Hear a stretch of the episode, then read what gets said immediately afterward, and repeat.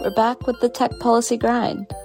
I'm Reema Musa, and I'm a fellow with the Internet Law and Policy Foundry, the organization where the next generation of tech law and policy professionals convene to write, think, and talk about the web, technology, and disruptive innovation. This is the Tech Policy Grind, the Foundry's podcast where we chat about what's going on in the world of tech policy. Welcome back to the Tech Policy Grind. I'm back stateside and had the wonderful opportunity this week to chat with Professor Eric Goldman, who's a professor of law and co director of the High Tech Law Institute at Santa Clara University School of Law. He's one of the leading legal scholars on internet law issues, especially when it comes to social media and content moderation. With Meta's release of its Twitter esque product Threads last week, we decide to deep dive into the current state of social media and the law. We get into what the Fediverse, aka Federated Universe, of social media could look like, and the implications of decentralized social media on content moderation, free speech online, and what the user experience might shape up to be in an era of rapid change. All right. Thank you so much, Professor Eric Goldman, for joining us. So, I want to dive right into it. You're one of the leading authorities in the US on the study of social media and the law. And I'm wondering how you initially got into this field. I had an epiphany uh, back in 1991, which is when I got my first email account. And it was an opportunity for me to exchange electronic messages in an asynchronous fashion to people who I didn't have a phone number for or I didn't have a warm contact to introduce myself and just start the conversation with them. And it completely blew my mind uh, how that opened up doors for me to talk to people, to express myself in ways that had been suppressed by all the other communication options I had at the time. And so, by uh, realizing the power of electronic communication, it got me thinking about what are the laws of that? What are the applications of that? And so I started working on uh, researching the internet topics back in uh, 1992. Um, and of course, since then, uh, the internet uh, experienced its first dot com boom, and I my career grew alongside that. And I think that point of the power of the internet as a communication tool is really, really salient to me when we're thinking about social media and what social media has grown into uh, beyond just you know sort of personalized communications like email and so i want to get into sort of the current state of social media because this past year has been really kind of a big year for a lot of changes within different platforms and the emergence of new ones. And so, for our listeners, unless you've been living under a rock or don't use social media or watch the news, uh, you're probably well aware of Tesla and SpaceX founder Elon Musk's acquisition of Twitter in October 2022.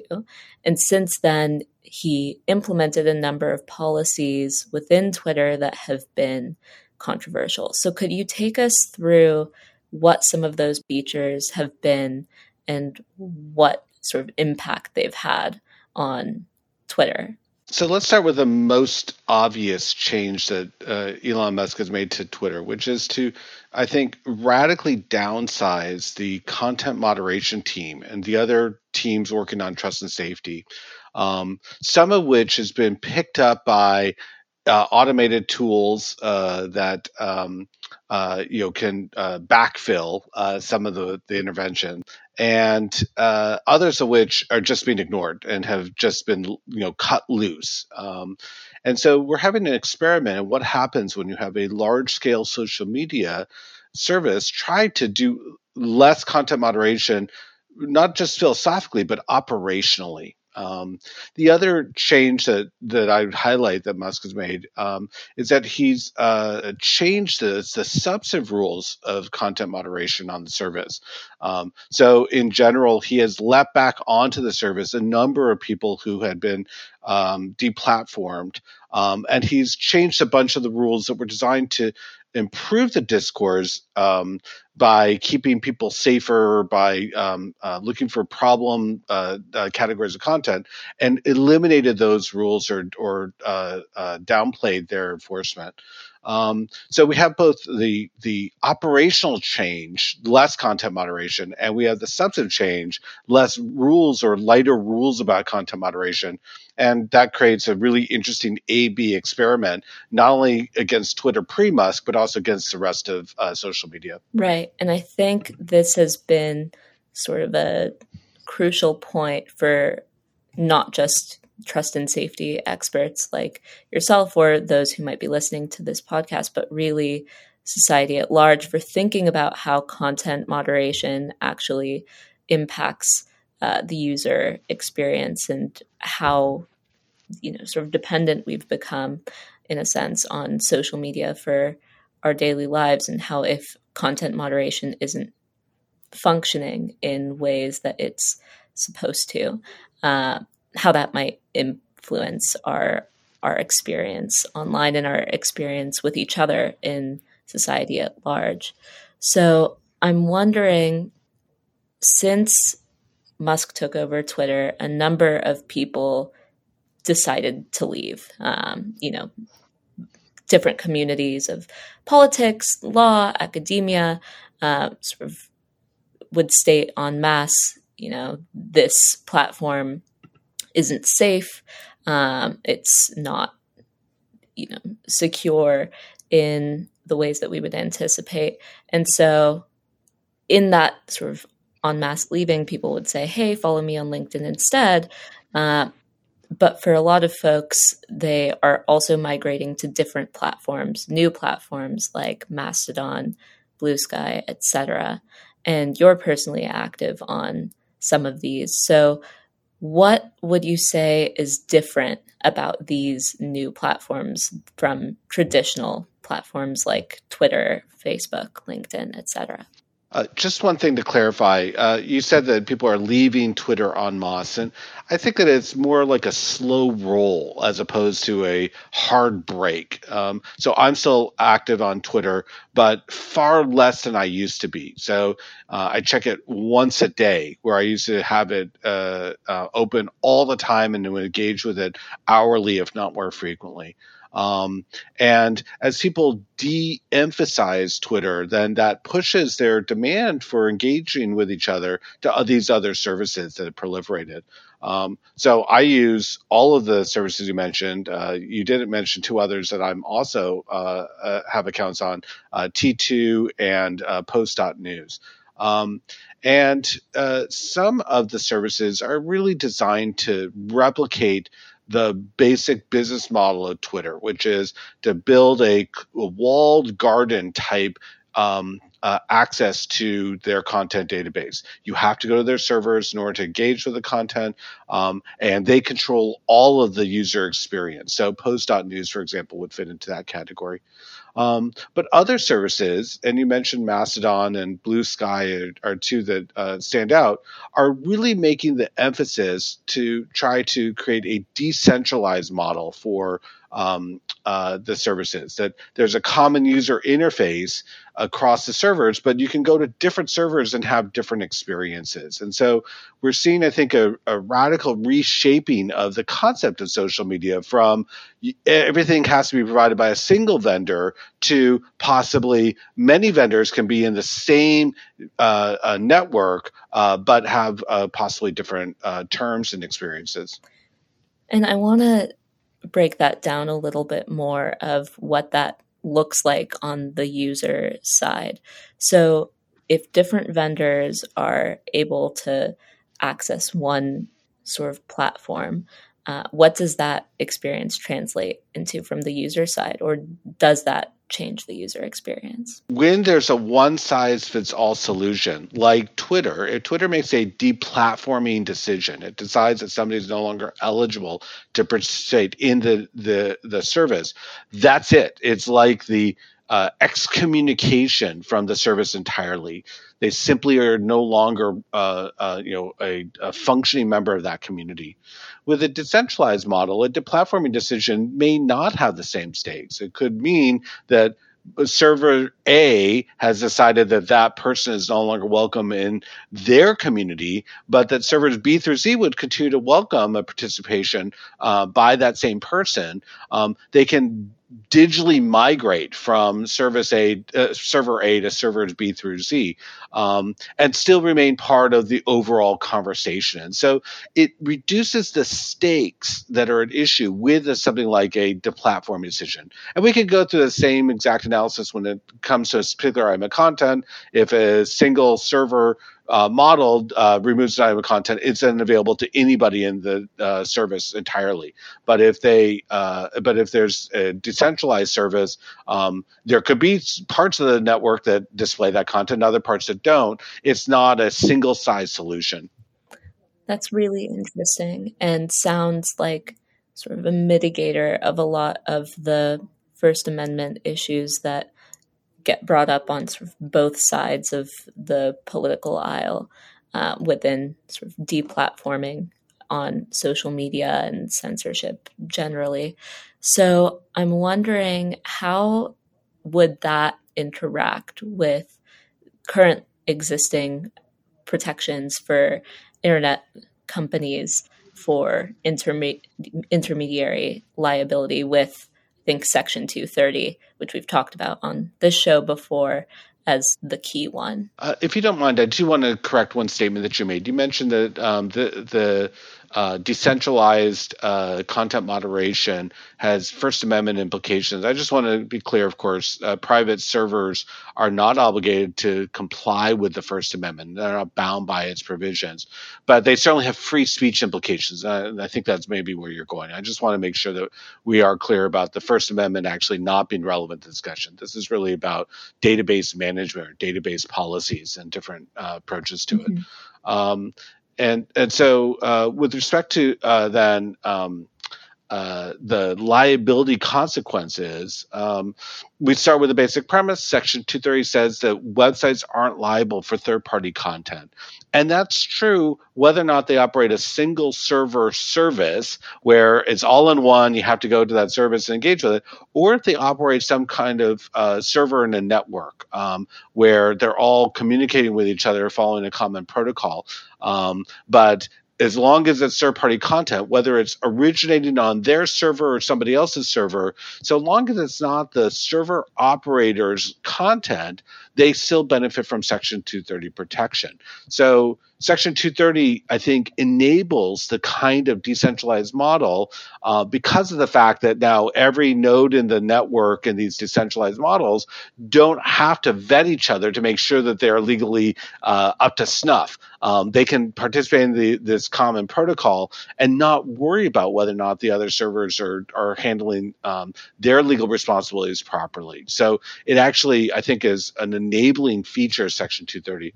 You didn't mention Section 512, which is the notice and takedown provisions for copyright um, and I think that's a, a, more complicated issue because one of the questions I have is what does a notice and takedown scheme look like when you have a decentralized model um, where each server is making its own independent decision about whether or not content stays on service or not?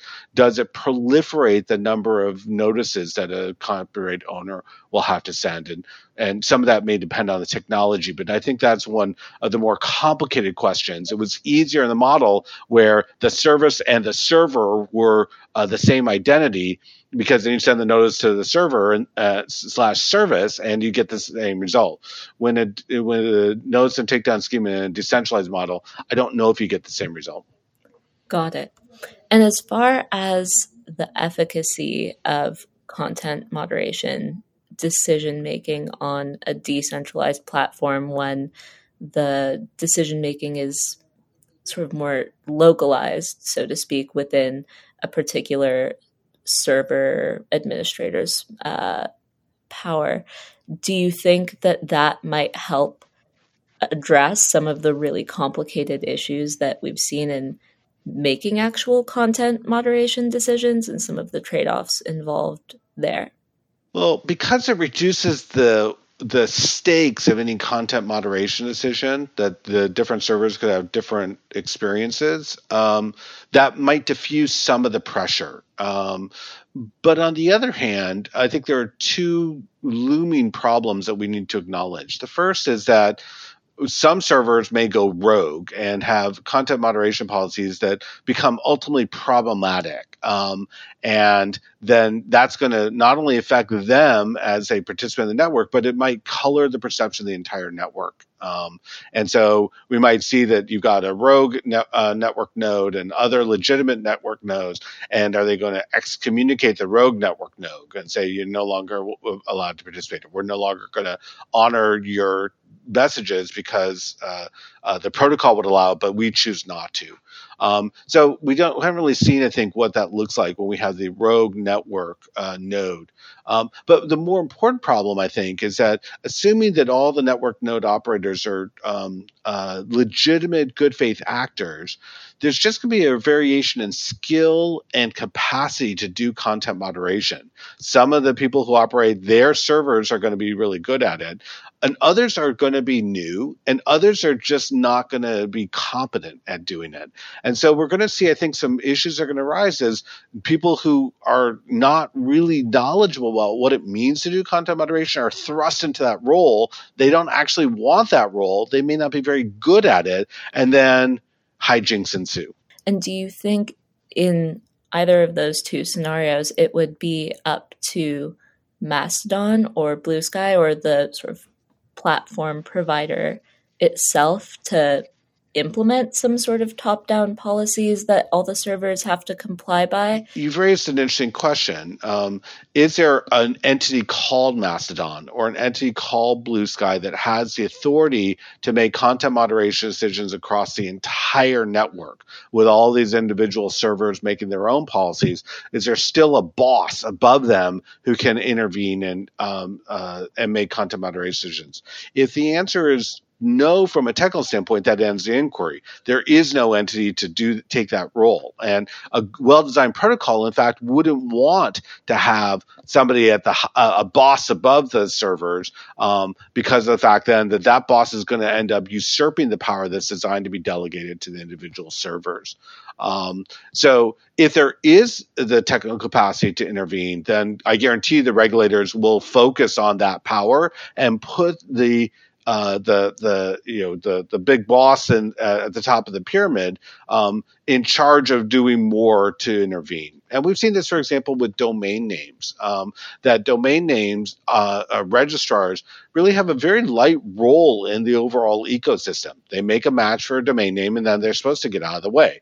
And over and over, we see regulators say, "But because you have the power to turn off a domain name, you now ha- should uh, be." Um, uh, intervening to fix X, Y, Z problem. Um, and so we really don't want that. That's not the right solution. They aren't close enough to the action to be able to make the decision um, uh, properly. And yet the regulators are always interested in how they could shift the power in that direction. And to the extent that the protocols have some big boss at top, the same thing will happen. I want to get into Meta's threads, which has gotten a lot of buzz in the news lately just because it's been adopted very quickly by a large number of people. I think they're at over uh, over 10 million people signed up as of now, and they launched last Wednesday on uh, July 5th.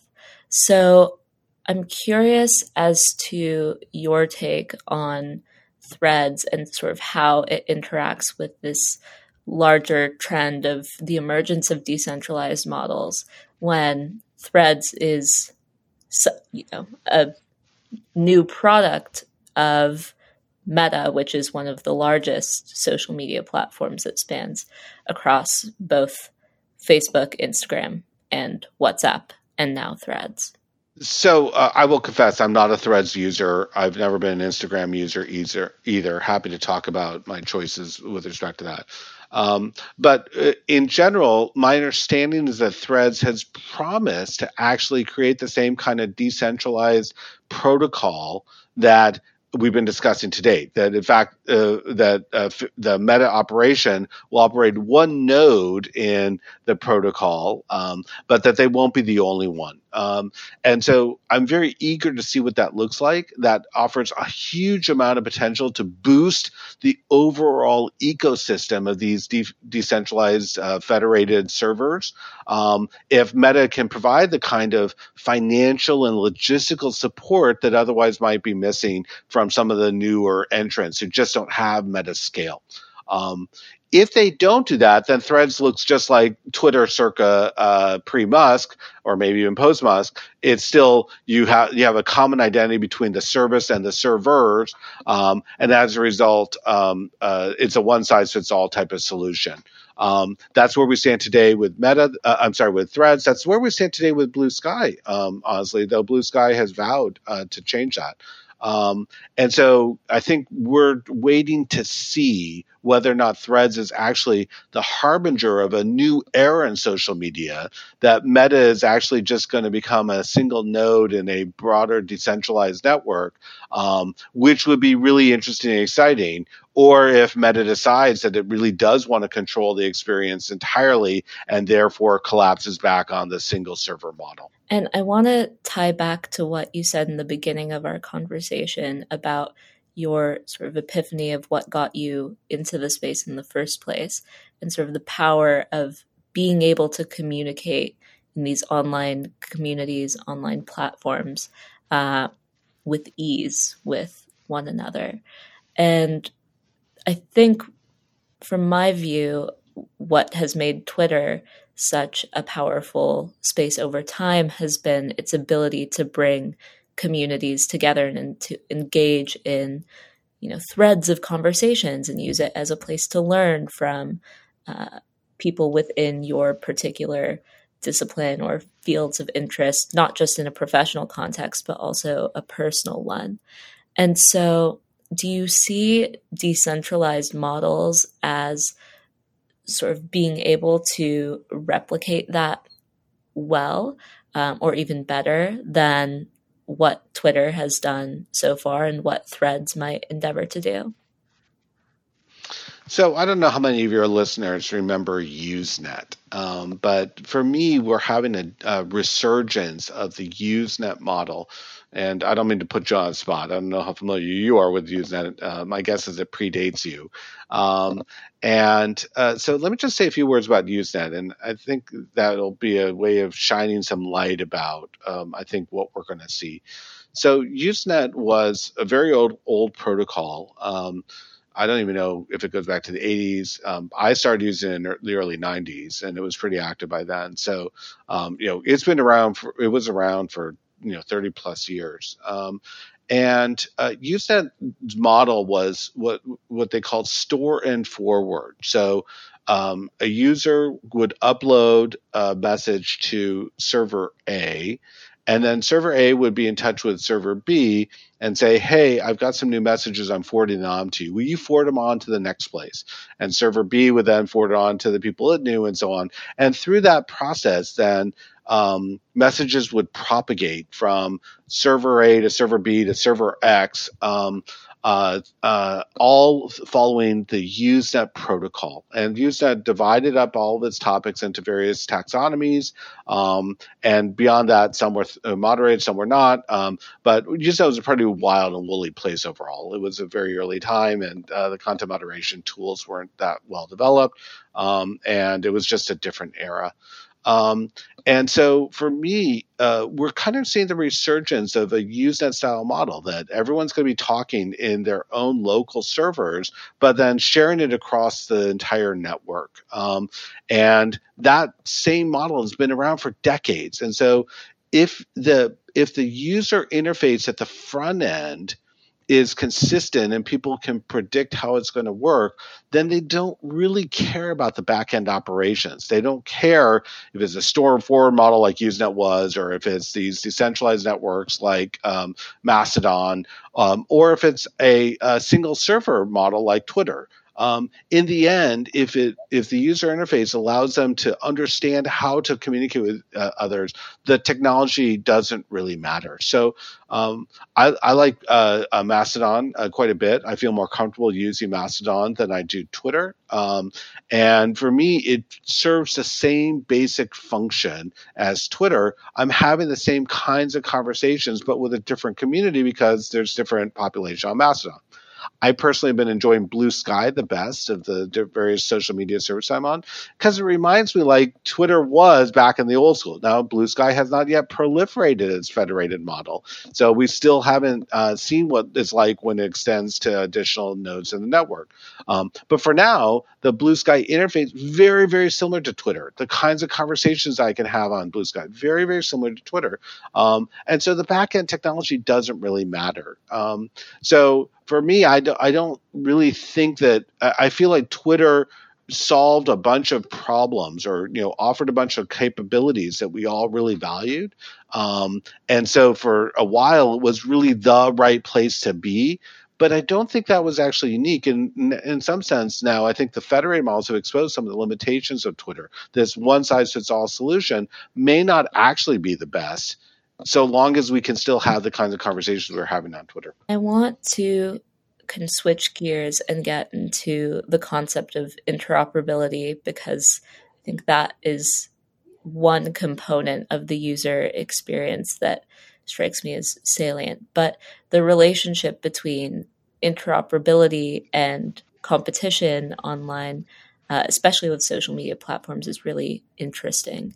And so we've seen Meta, I think, is a good example, release products or features within its existing product suite that are similar to those of other social media platforms. One example of which being Instagram's Reels as a parallel to TikTok, and now Threads as a sort of parallel to Twitter.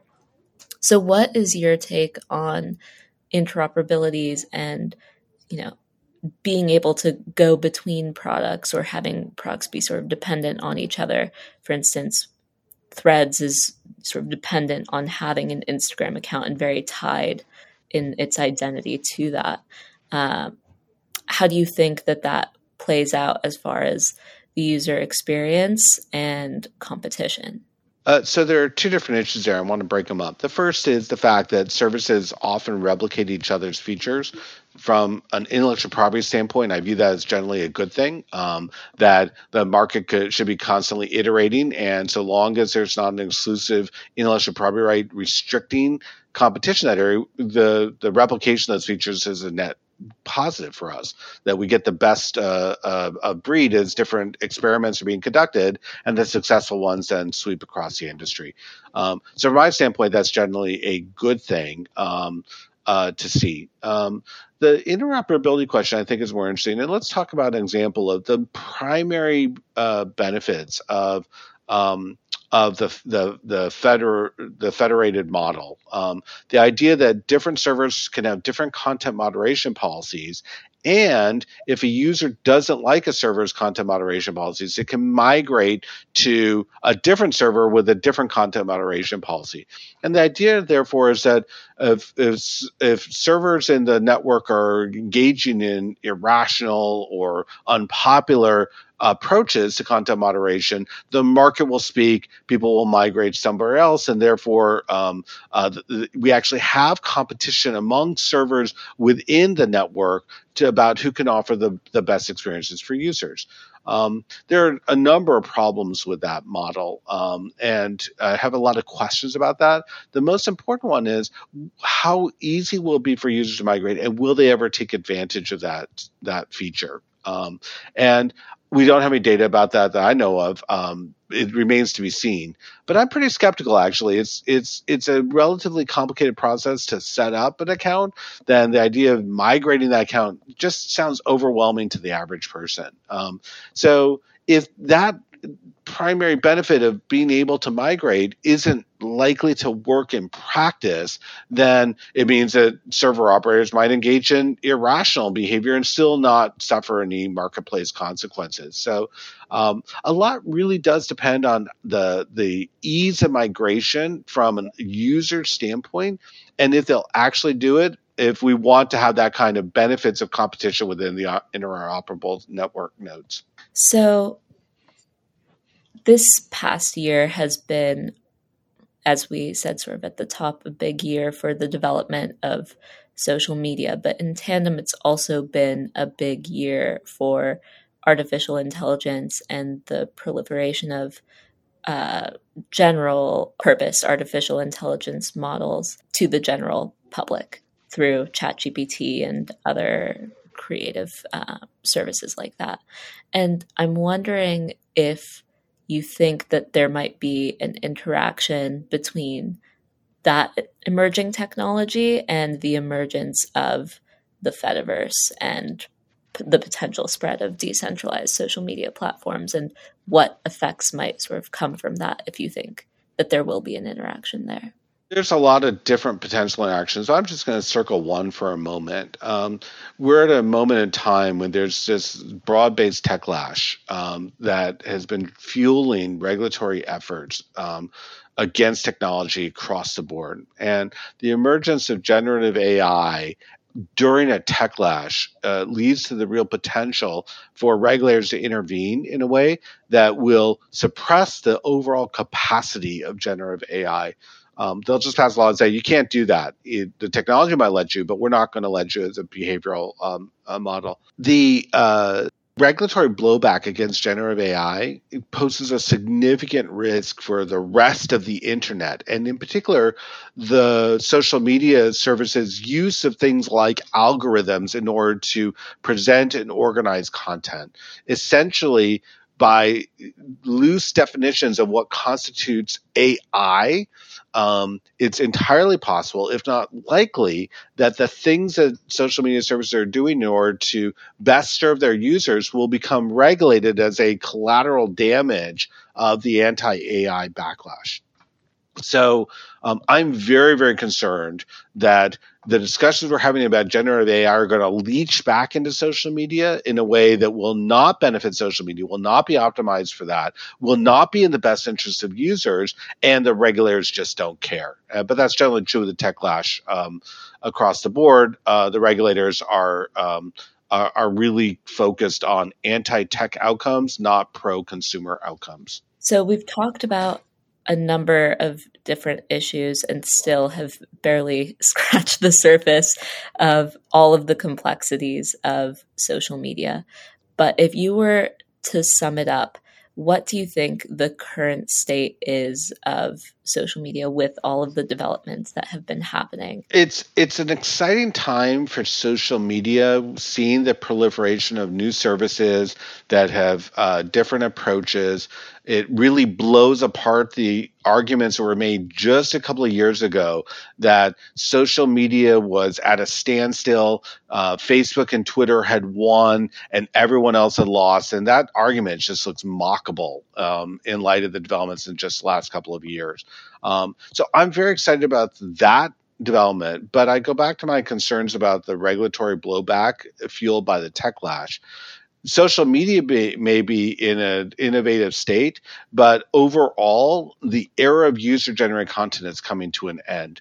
Regulators have decided that it's too dangerous to allow users to talk to each other without over involvement of the intermediaries in a costly and legally risky way. And so I think that over time we're going to see uh, um, uh, the social media services, whether they're the one server, one service model or they're the uh, decentralized models, are going to start turning off their user generated content features. They're going to say, the legal environment has gotten too risky for me. I don't feel confident that I can survive the legal risk and or the cost of compliance.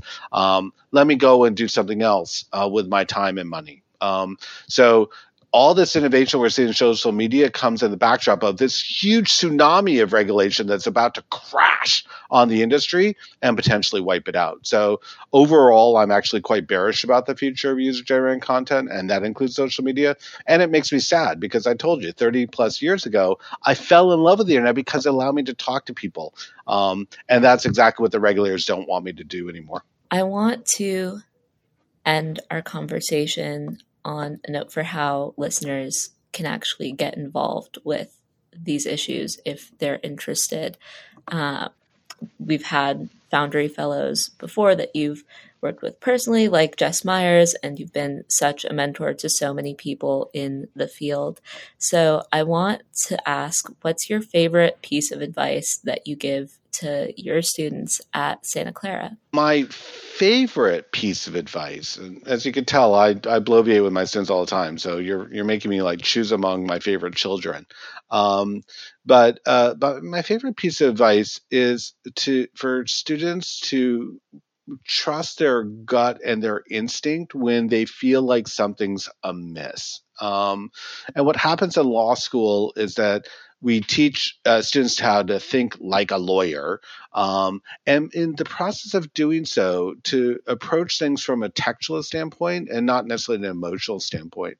And what happens to my students is that they start to doubt themselves. They get this form of imposter syndrome where they think, if I see a big company that's engaged in practice, they know what they're doing. They have the smart, smarter lawyers than I uh, am, and therefore what they're doing must be right. And if I just copy what they're doing, I must be okay because I'm sure they've done their homework. And we've seen over and over again in this internet field how major industry players have gotten caught making very basic mistakes that my students actually do know better, um, but they can't trust their instincts. They they they get you know uh, uh, cowed by the uh, you know perception that somebody around them must be smarter. So I really work to empower my students to to feel confident that when something doesn't sound right, even if you can find other examples of people doing it who should know better, um, to to really go back to first principles. This is why my my you know spidey sense is tingling,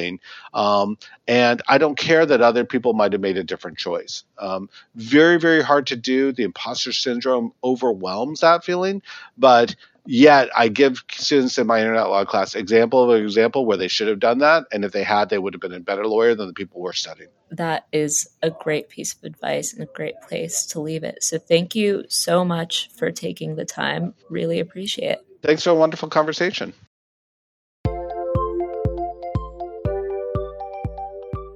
Thanks for tuning into this episode of the Tech Policy Grind.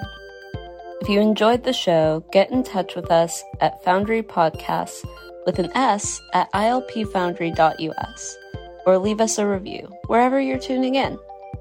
I'm Reema Moussa, the host of the show, and this podcast wouldn't be possible without the help of our team at the Internet Law and Policy Foundry. Thank you to Evan Enzer for editing this episode, Lama Muhammad, our social coordinator, Allison McReynolds, our accessibility coordinator, and Tim Lordan, at the Internet Education Foundation. See you next time.